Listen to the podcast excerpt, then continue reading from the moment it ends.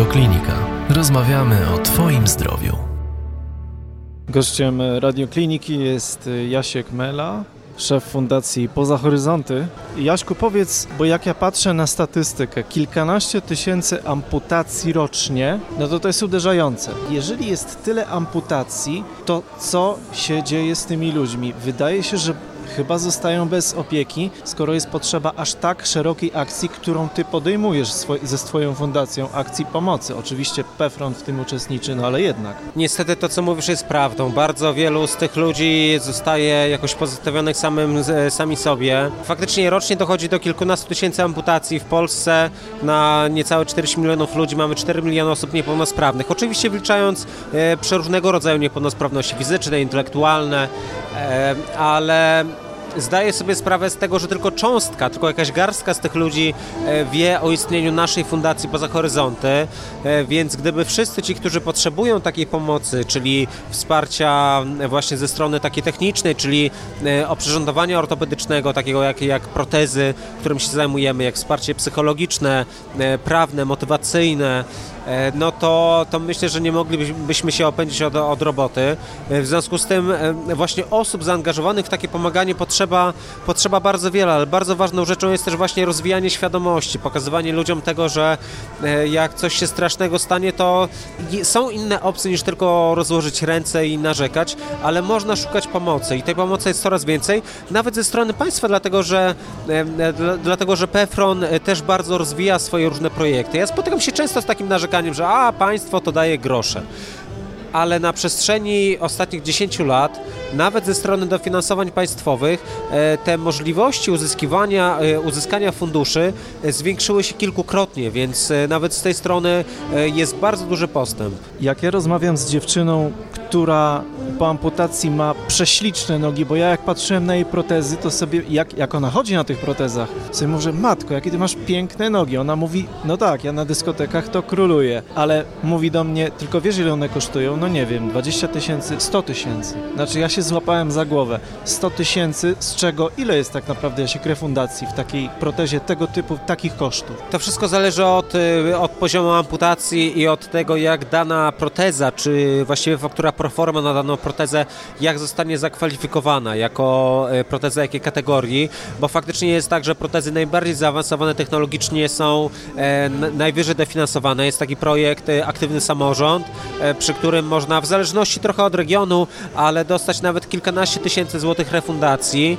E, więc to już są konkretne pieniądze. Jeżeli ktoś zbiera na, na protezę za 20-30 tysięcy, to to się staje naprawdę bardzo konkretnym procentem e, sumy takiej protezy, takiej wartości, więc to się bardzo zmienia na lepsze, ale też jest tak, że no, tak jak powiedziałem, zwiększa się świadomość ludzi. Jest, e, są różne organizacje, które działają na rzecz osób, osób niepełnosprawnych. My właściwie jako jedyna fundacja specjalizujemy się stricte w pomocy osobom po, po amputacjach, niezależnie od wieku wieku, bo my pomagamy i osobom młodszym, osobom w średnim wieku, osobom starszym, bo uważam, że no, jakie ja mam prawo, żeby oceniać, prawda, że ktoś, nie wiem, ma 60 lat, dlatego mu nie pomogę, bo się w życiu już nachodził, a takie hasła dosłownie niektórzy z naszych podopiecznych słyszą od lekarzy, od, y, od, od protetyków, od urzędników. Niestety takie, takie historie się zdarzają, dlatego w takich miejscach najbardziej potrzeba nawet niekoniecznie pieniędzy czy, czy sprzętu zaawansowanego technologicznie, ale nadziei, czasu, uwagi, i pokazania komuś, że niezależnie od ilości rąk czy nóg jest dla nas tak samo wartościowe jak każdy inny członek społeczeństwa. Czytałem ostatnio taki artykuł, to się nazywało Savoir Vivre – rozmowy z osobą niepełnosprawną. Wydawało mi się to z początku, myślę sobie, po co coś takiego e, pisać. Kiedy się wgłębiłem w treść, fajnie chyba przedstawione. Jedną rzecz chciałem Ci powiedzieć. Taka rada autora – nie udawaj, że wiesz, co on czuje, a co powinniśmy zrobić, jak powinniśmy reagować właśnie i, i jak takiej osobie w tym wczesnym etapie pomagać. Myślę sobie, że podstawą jest, e, podstawą jest kontakt, jest szukanie tego kontaktu, nie wykluczanie ludzi, nie traktowanie ich inaczej. Powiedziałeś o tym, że e, e, pełnosprawni nie zrozumieją niepełnosprawnych. To jest oczywiście prawda, ale, ale wiesz, jest też tak, że spotykasz osobę, która straci pięć palców, u dłoni, mówi się, to jest człowiek bez ręki. Ktoś inny straci dłoń albo połowę przedramienia, tak jak ja, też jest nazywany osobą bez ręki. Ktoś, kto ma wyłuszczenie w stawie barkowym, też jest nazywany osobą bez ręki. Ale wiesz, dla mnie zrobienie czegoś, jak ja to mówię, dwoma rękoma, czyli lewą i kawałkiem prawej ręki, a dla kogoś z wyłuszczeniem e, e, w stawie, to są zupełnie inne sytuacje. Dlatego często właśnie ta no, nasza nomenklatura jest bardzo, bardzo ograniczona, ale myślę, że w takim savoir-vivre najważniejsze jest to, powiem to trochę na przekór. Wcale nie to, żeby jakoś super uważać na słowa, tylko właśnie to, żeby ze względu na tą uwagę, na to, żeby kogoś nie zranić, nie wycofywać się z kontaktu. Bo ja zauważam, że najczęściej jest tak, że ktoś nawet by chciało coś mnie zapytać, zagadać, coś e, o brak krępuje o protezę,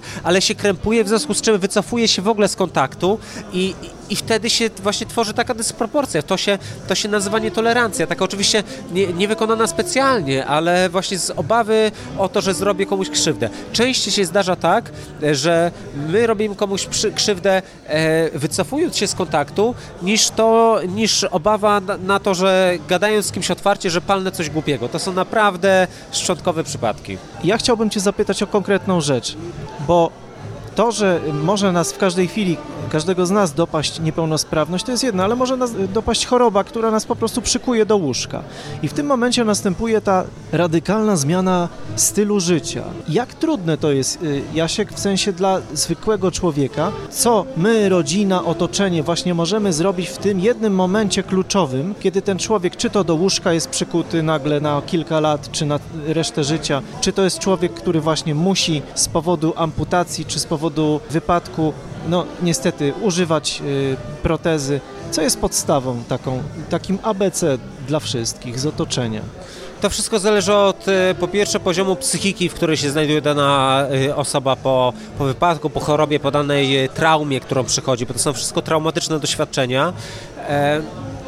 Więc, e, więc to jest skomplikowana sprawa. Nie ma jednego takiego, takiego e, uniwersalnego panaceum na to, żeby e, każdej osobie pomóc. Ja myślę, że najważniejsze jest to, żeby być. Po prostu to, żeby być. Kiedyś takie ładne zdanie mi moja mama przypomniała z jakiejś książki, że przyjaciel to nie jest koniecznie taka osoba, która ci musi w czymś tam pomóc, ale to jest osoba, do której w momencie, kiedy się, kiedy przeżywasz coś strasznego, żeby móc jej powiedzieć po prostu boję się. Po prostu być tuż przy, przy tej osobie, ale też nie próbować cały czas kogoś na, na siłę wyręczać, robić coś za, e, za, za drugą osobę, e, czyli broń Boże nie zbliżać się do uczucia litości, bo litość, chociaż często ma, jest jakby podszyta e, czymś dobrym, to ona robi, ona nie robi nic dobrego. Ona strasznie psuje, ona segreguje ludzi, rozdziela na ludzi lepszych i, i gorszych. Nawet jeżeli ktoś to robi z czystości serca, z, z, dobrej intencji, to to nigdy nie pomaga. Ja sam jako osoba niepełnosprawna, nad którą zdarza się, że ktoś się lituje, ja mówiąc bardzo wprost, ja się tym po prostu brzydzę i myślę, że bardzo wiele osób niepełnosprawnych wcale tej litości nie oczekuje, więc e, traktowanie kogoś normalnie, e, nie gorzej, ale też wcale nie lepiej, bo to znowu tworzy pewne dysproporcje traktowanie jak równy z równym, tylko no tam z, z inną ilością kończy. No to naprawdę jest drobnostka. Czy widziałeś taki klip sprzed paru lat, który mi się najbardziej podobał? Jedzie facet, jakiś pirat drogowy, zajeżdża drogę innemu, Tamten goni tego pirata i w momencie, kiedy patrzy, że z tego samochodu i tym piratem jest osoba niepełnosprawna, bo już idzie, żeby mu wpierdzielić, wycofuje się. I na końcu napis traktuj nas tak jak no, normalnie traktowałbyś pełnosprawnego. Znaczy, ja piękniejszego klipu nie wiedziałem, nie wiem, czy widziałeś ten klip, czy... Niestety nie miałem przyjemności go widzieć, ale koniecznie go wyszukam i to jest, to jest bardzo trafne. Nie, żebyśmy my jako niepełnosprawni szukali cały czas guza, nie chodzi o jakieś tam wspieranie piractwa drogowego, ale właśnie o traktowanie jako, jako równych, nie? No nie wiem, mi się zdarza czasem, nie wiem, jakiś czas temu mi znajoma opowiadała, że siedziała z chłopakiem niewidomym i on tak zaczął ją tak trochę dotykać, trochę obmacywać, a wy co, i dałaś mu wpysk? No nie, nie dałam, bo bo jest niepełnosprawny. Mówię, jesteś głupia, on jest niepełnosprawny, a ty z niego robisz kalekę. Powinnaś mu dać wpysk tak jak temu facetowi, czy widzi, czy nie. I to jest właśnie traktowanie na równi, więc jeżeli się kogoś traktuje lepiej i daje mu właśnie takie, e, e, takie no właśnie takie ujścia, możliwości e, braku konsekwencji, no to w ten sposób się naprawdę dzieli społeczeństwo. I to jest, to nie jest dobre.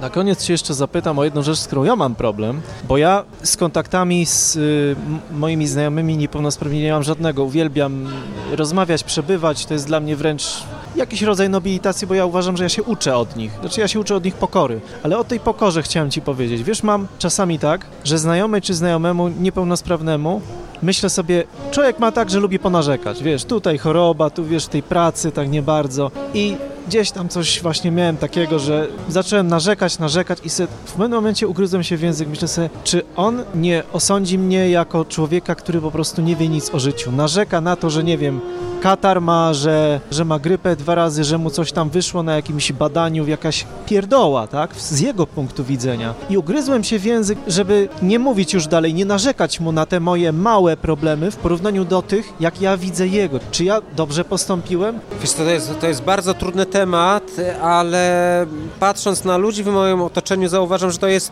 to jest jakby częsta, często taki symptom, częsta reakcja. Ja uważam, że, że to jest źle. Ja uważam, że nie powinno się stopniować doświadczeń ludzi, e, no bo wiesz, Wyobraź sobie, że masz osobę, nie wiem, y, kobietę, która straciła dziecko i spotyka, idzie do, do pracy, koleżanka przychodzi, mówi, a słuchaj, mam taki zły dzień, bo coś mnie tu boli, a on mówi, a weź nie pierdziel, bo ja straciłam, nie wiem, syna, nie, więc mi tu nie porównuj. To w ogóle nie jest kwestia porównywania. Myślę, że jakby żadna normalna osoba by się tak nie, nie, nie zachowała. Ja na przykład nie mam nigdy tak, że ktoś do mnie podchodzi, opowiada mi o danym problemie i ja to porównuję do, e, do siebie i nie będę nikomu współczuł, dopóki e, łaskawie nie wejdzie na mój poziom cierpienia, bo to, bo to w ogóle e, to w ogóle nie jest tak, ale to często jakby rodzi tak. Chyba rozumiesz też, wrażenie. jakby moje y, uczucia nie, nie, wynikają one z jakiegoś kunktatorstwa, nie, tylko nie, z tego, że mam z tym realny problem, bo y, ja jako, nie wiem, też chrześcijanin chcę sobie tę pokorę pielęgnować i w tym momencie ja, kurczę, mówię facetowi, który ma 10 razy większe problemy, jak pierdołach, no to on powinien mnie chyba, sam powinien być facet, o czym ty mówisz, tak?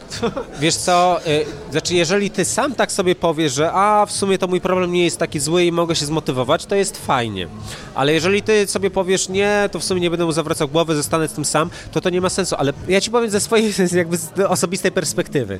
Czasem jest tak, że opowiadając komuś o swoim problemem, nawet jeżeli wydaje ci się on bagatelny, w porównaniu do problemy danej osoby, to dajesz komuś możliwość skupienia się nie na sobie, a na tobie. I ja na przykład, dla mnie to jest piękne. Słuchaj, ja dzięki temu, że mam moich podopiecznych, którzy mają czasem bardzo przekichane, to ja nie wiem, może to jest wstrętne to, co ja powiem, ale no sorry, taka jest prawda. E, ja dzięki temu, że mam wokół siebie ludzi z różnymi problemami, to się nie skupiam na swoich problemach. I to jest znowu wszystko, każda moneta ma tam dwie swoje strony i to bywa dobre, bywa niedobre, bo jeżeli jest tak, że zaniedbujesz sam siebie i się skupiasz tylko na innych, to też to prowadzi do, do, do, do czegoś nie, niezdrowego, ale uważam, że na co dzień zdecydowanie dobrze jest zająć sobie głowę problemami innych ludzi. Mnie to naprawdę oczyszcza. Więcej audycji na stronie radioklinika.pl